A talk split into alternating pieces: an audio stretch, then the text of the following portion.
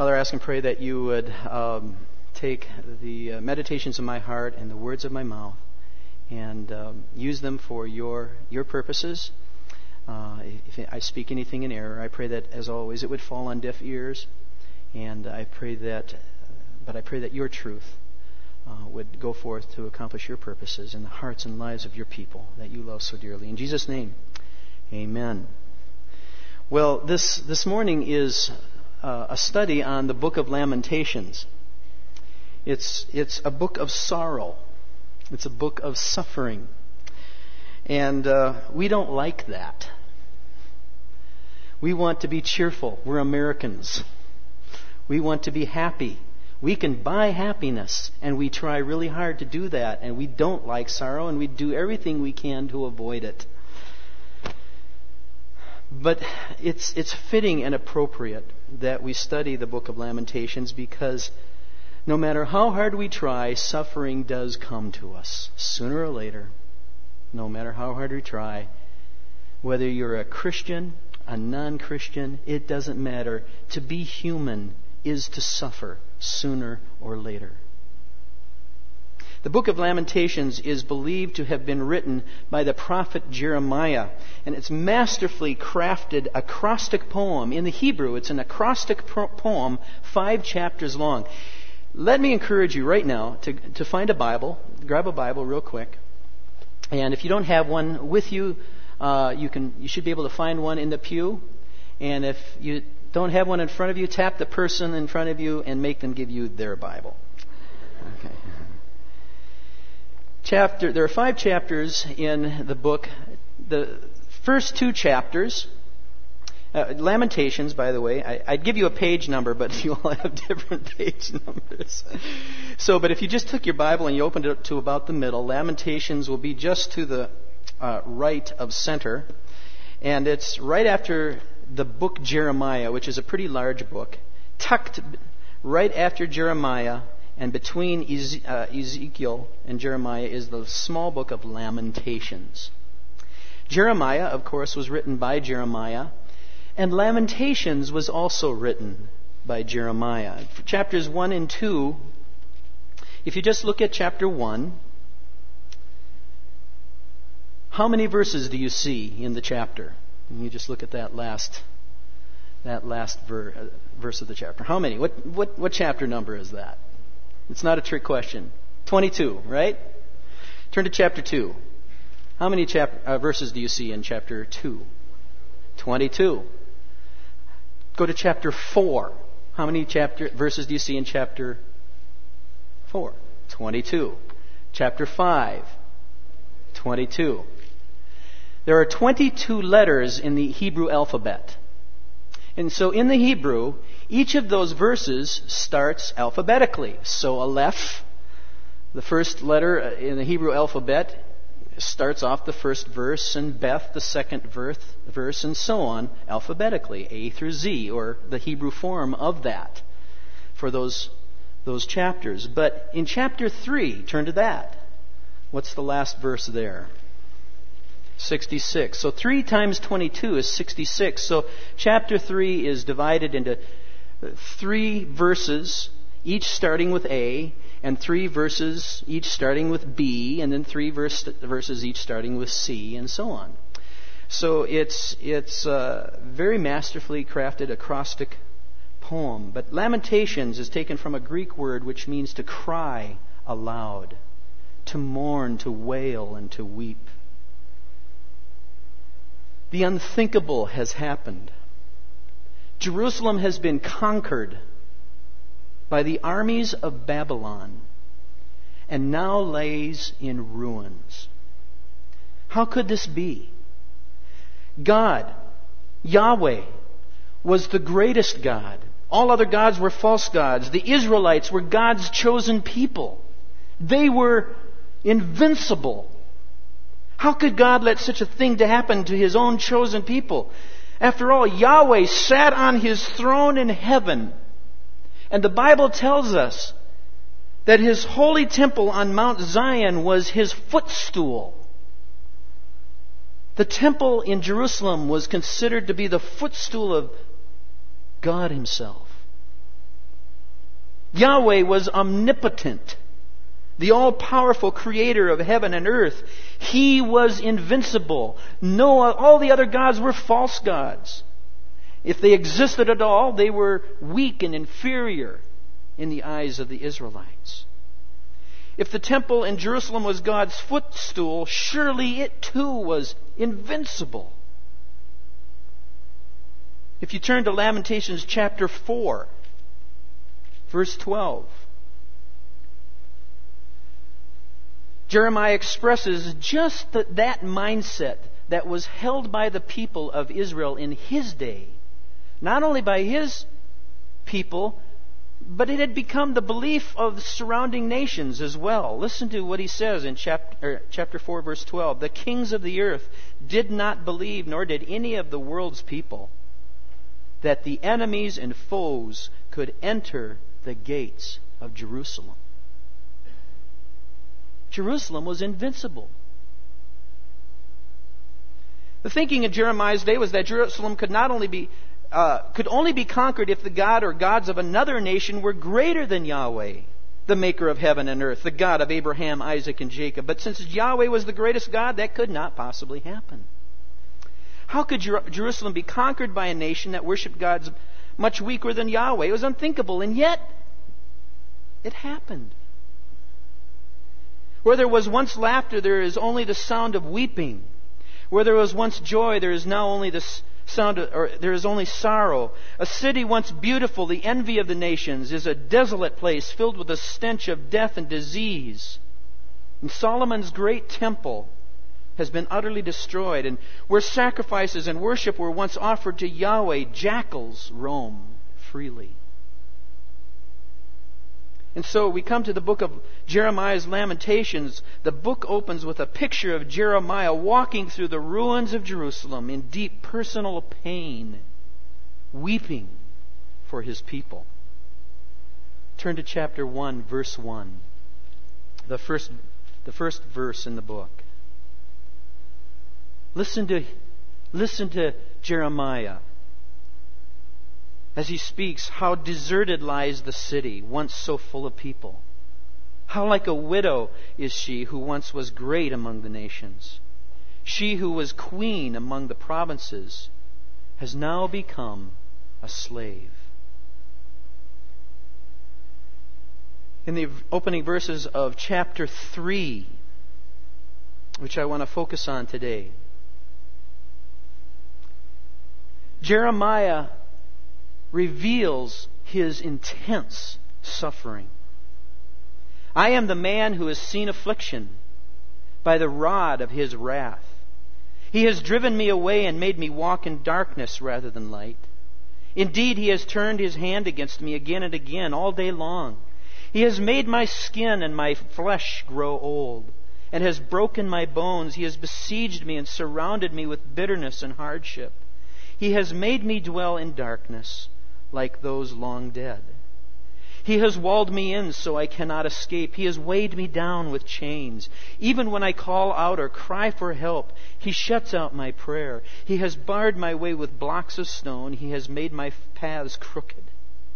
Like a bear lying in wait, like a lion in hiding, He dragged me from the path and mangled me and left me without help.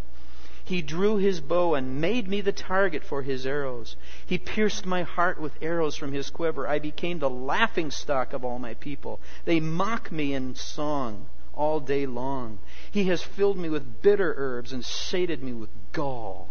He has broken my teeth with gravel. He has trampled me in the dust. I have been deprived of peace. I have forgotten what prosperity is. So I say, My splendor is gone, and all that I hoped for from the Lord. Happy 4th of July.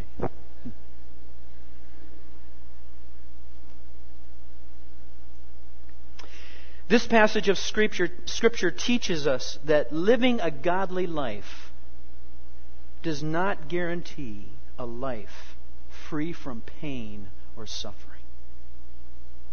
Sooner or later, pain comes to all of us. It's not a question of if, it's a question of when. Jeremiah was one of the greatest prophets of Israel. He had heard the voice of the Lord single him out and call him by name to do the work of God.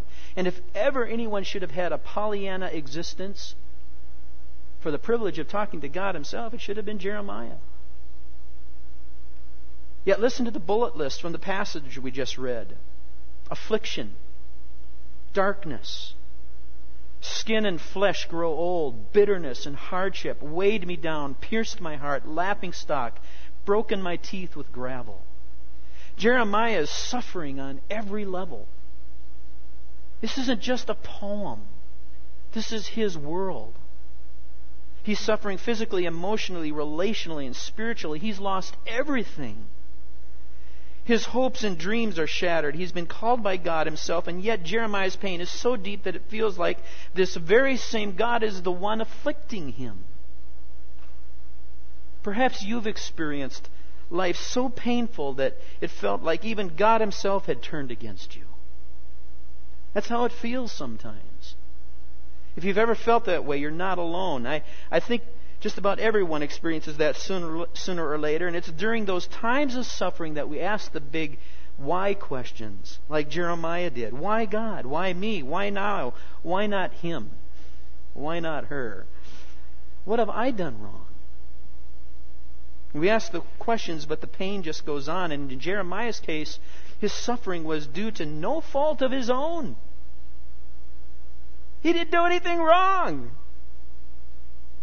He was following God obediently and faithfully, and yet because God's people, God's people had turned their backs on God and disobeyed Him, Jeremiah suffered the consequences of their sin right along with him.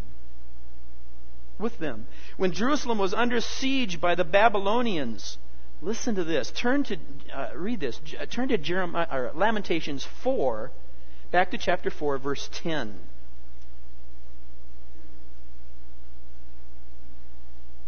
So great was the suffering and the starvation in, Jerusalem. So desperate were the people. So scarce was the food that Jeremiah writes these terrifying words. With their own hands, compassionate women have cooked their own children, who became their food when my people were destroyed. It doesn't get any worse than that. But not only did Jeremiah suffer along with the people of Jerusalem, he also suffered intense persecution because he faithfully proclaimed the Word of God and preached against the sin of the people. Jeremiah had tried to warn Jerusalem and the tribes of Judah and Benjamin about their impending disaster. Not only did the rulers of Jerusalem disregard Jeremiah's prophecies and warnings, but chapters 37 and 38 of the book of Jeremiah describe in detail how they turned against him. They accused Jeremiah of treason. They beat him. They imprisoned him. And they dropped him into a cistern to die. A cistern was a pit commonly used to collect and store precious drinking water in a land that's hot and dry. But God did not abandon Jeremiah to die in a stinking cistern when God first called Jeremiah to, Ju- to, to call Judah to repentance and warn Jerusalem of certain destruction if she did not repent, God made a promise to Jeremiah. They will fight against you, but will not overcome you, for I am with you, and I will rescue rescue you, says the Lord. Jeremiah 1:19. And God made good on his promise. While Jeremiah suffered, at the same time God did indeed rescue him from that cistern and from that pit. But it didn't mean a life of ease without suffering or pain.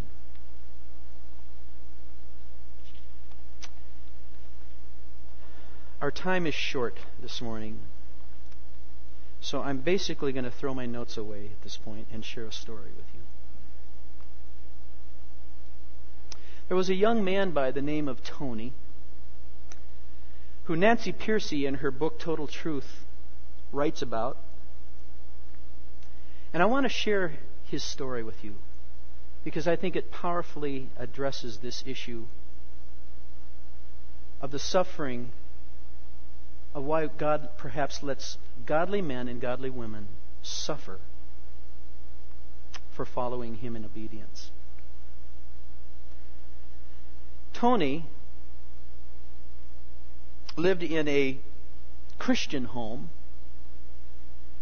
whose father was extremely rigid, strict, and often cruel. Physical abuse was common, along with a constant torrent of verbal abuse. His father would tower over Tony as he would tremble. His father's face contorted in rage for the smallest thing, shouting what a stupid, incompetent idiot Tony was as he punched him again and again. By the time Tony reached high school, he had decided to commit suicide. My parents told me that I was bad and that a good Christian boy would obey them, but I just couldn't meet their expectations. And eventually I gave up trying. My life was misery. I could see no hope.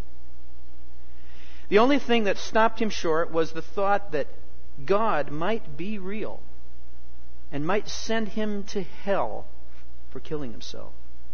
The only way I could see out of my misery was suicide, but I was scared of the possibility of hell. That fear, that fear was the only thing that stayed my hand. So Tony began to search out the question of God's existence, not with any hope of salvation, but only to methodically clear the deck in order to take his own life. I had to find out is there a God? Not that I'd seen any evidence of his existence, but suicide gives no second chance.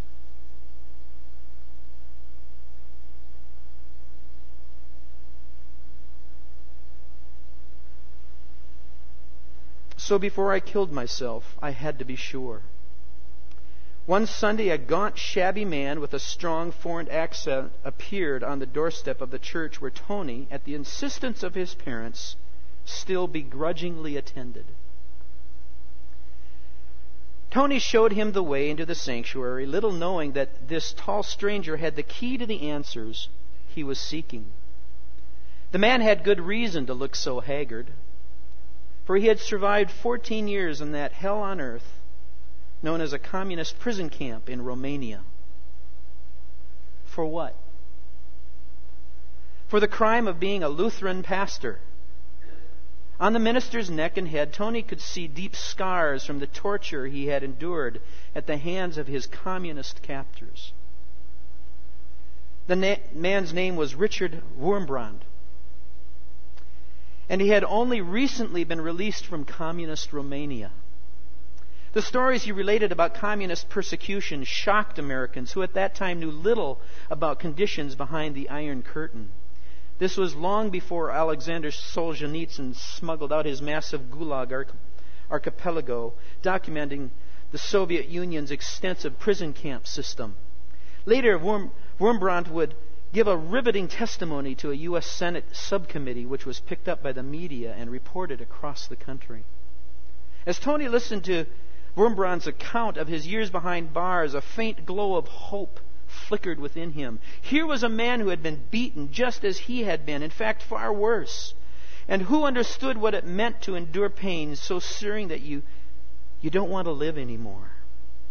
And yet he had come back from the edge of the abyss with a profound faith in God, a good God who loves us. Humanly speaking, he should have been full of fury at his captors who had treated him so unjustly, Tony told me. That I could understand, but instead he had responded to his captors in love. Here was something entirely, entirely alien to Tony's experience. This wasn't just a Sunday morning ritual, this was a life giving power. He quickly recognized that it was the only power that could salvage his own damaged life. I already knew a person's natural reaction to unjust suffering, but here was something new, something that opened up an alternative to what I had experienced. And after that memorable Sunday, Tony began to read the Bible. And over time, he too discovered a faith strong enough to bring him back from the edge of the abyss. And after this experience of seeing the reality of Christ in a person's life, I slowly started growing in faith. Richard Wurmbrand, shortly after his release from Romania, In fact, within only a few weeks, was freed in 1965 when the Norwegian Lutheran Mission had paid a $10,000 ransom to the Romanian government to purchase his liberty. Shortly after, after that, he traveled to Norway, where Nancy Pearcey, the writer of this, this story about Tony, met him. And she too was overwhelmed and blessed by him. And she continues with her story. My family was living in Oslo at the time, and on Wurmbrand's first Sunday there, since he could not speak Norwegian, he decided to visit the American Lutheran Church where we attended. And with hollow cheeks and sunken eyes, outfitted in second-hand clothing, Wurmbrand and his wife, who had also been imprisoned, stood out sharply from the well-heeled Western diplomats who made up most of the English-speaking congregation. Yet the couple radiated a strong personal magnetism that irresistibly drew attention. When they witnessed the sight of people worshiping freely and without fear of persecution, they broke down and wept uncontrollably. That did it. The pastor of the church turned the service over to Reverend Wurmbrand to tell his strange tale of unspeakable persecution. The most vivid picture that remains in my mind is of the tears running down his face when he visited the Sunday school and saw children openly taught the Word of God. In Romania, that was against the law, and many believers were in prison at that very moment because they had been caught secretly teaching young people about Christianity. And though only 13 at the time, I have never forgotten the terrible stories Wurmbrand told of prisoners branded by red hot irons or hung upside down from a pole while their feet were beaten into a bloody mass. Or locked into narrow closets with metal spikes in the walls. For religious prisoners, there were special tortures. Wurmbrand told of pastors forced to give the Lord's table in the form of urine and feces. He himself endured the worst trial of all three years in solitary confinement in a cell 30 feet underground. And I'm sure he could relate to Jeremiah's suffering as he was dropped into a pit and a cistern and left for dead. Casting my ba- mind back to these memories, I could understand why Wurmbrand's testimony had worked so strongly upon Tony's heart. The Romanian pastor's message carried authenticity and conviction because he had suffered and had come through it with a new spirit. His character was a testimony to the biblical principle that suffering is the crucible that tests the quality of a person's faith. We suffer with him in order that we may also be glorified with him, Paul writes. We, as Western Christians, like to jump ahead to the second half of the verse to the assurance that we will share in His glory. But spiritual growth doesn't work that way. Genuine sanctification begins with suffering and dying with Christ. I have been crucified with Christ, Paul writes. It is no longer I who live, but Christ who lives in me. Notice the order again. When we have faced trials so severe that we are crucified spiritually to this world, can Christ truly give us resurrection life. How did Jeremiah respond to his pain and to his suffering? We find the answer in chapter 3, verses 19 to 21. I remember my affliction and my wandering, the bitterness and the gall. I well remember them, and my soul is downcast within me. Yet this I call to mind, and therefore I have hope. I say this with all my heart. This isn't trivial. I don't say this because I'm the worship pastor and it's my job. But Jeremiah responded by praising and worshiping God. His personal praise and worship of God gave him hope. It gave him hope because as he worshiped and praised God, it reminded him of God's character. It reminded him of the many ways God had been at work in his life, protecting him, rescuing him, encouraging him, and strengthening him. And not only himself, but of all God's people. And then he writes at the center of the book the point of the book and the most important words of the book of Lamentations. Words that we are very familiar with. Because of the Lord's great love, we are not consumed, for his compassions never fail. They are new every morning. Great is your faithfulness. I say to myself, The Lord is my portion. Therefore I will wait for him.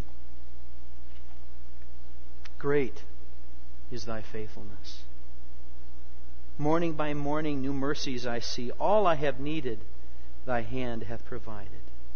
Great is thy faithfulness, Lord, unto me. He responds with worship and prayer. And then he closes his book in chapter 5 by praying for his nation and praying for his people. And by doing so, he is, he is sending a message and teaching a lesson to his generation and to all future generations and to you and to me today. Don't wait until the city lies in ruins to pray for her. Don't wait until the nation has so completely turned its back on God that God has turned its back on it. Don't wait until your city is destroyed and your homes are destroyed and your and, and your, your family is imprisoned and the church is underground before we pray for the nation. If God did not protect his own chosen people, what makes us think he will protect us if we turn our backs on the Lord as a nation? We are not as strong. We are not as all powerful as we think we are. And without the Lord, my dear friends and loved ones, we are nothing. We are nothing. And if there's ever a time that we needed to pray for our nation, brothers and sisters in Christ, now is the time. Uh, I'm going to close this in a word with prayer, a word of prayer and then just and then dismiss you. We'll be done for the morning. Father, we come before you reminded of Jeremiah's pain and his suffering, his agony, his weeping, not only for the personal pain that he experienced, but the pain that came out of love for his people and for his country, and for the pain and suffering of those he loved around him. Lord, we lift our country up before you this morning on this 4th of July weekend holiday as we celebrate our great nation and the many, many blessings that you have bestowed upon us, Lord. We acknowledge that they come from you and that whatever greatness this nation possesses, it comes from you and you alone. And so we, we humble ourselves, Lord, before you. We confess that Far too often we have turned our backs on you and we have gone our own ways. Please forgive us for that, Lord. Strengthen your people, strengthen your church, that we, like Richard Wurmbrand, like Jeremiah, like the Apostle Paul, and so many believers that have gone before us and who live amongst us, can be salt and light and a city on a hill and a light in the darkness. We ask and pray it in your precious name. And all God's people said, Amen.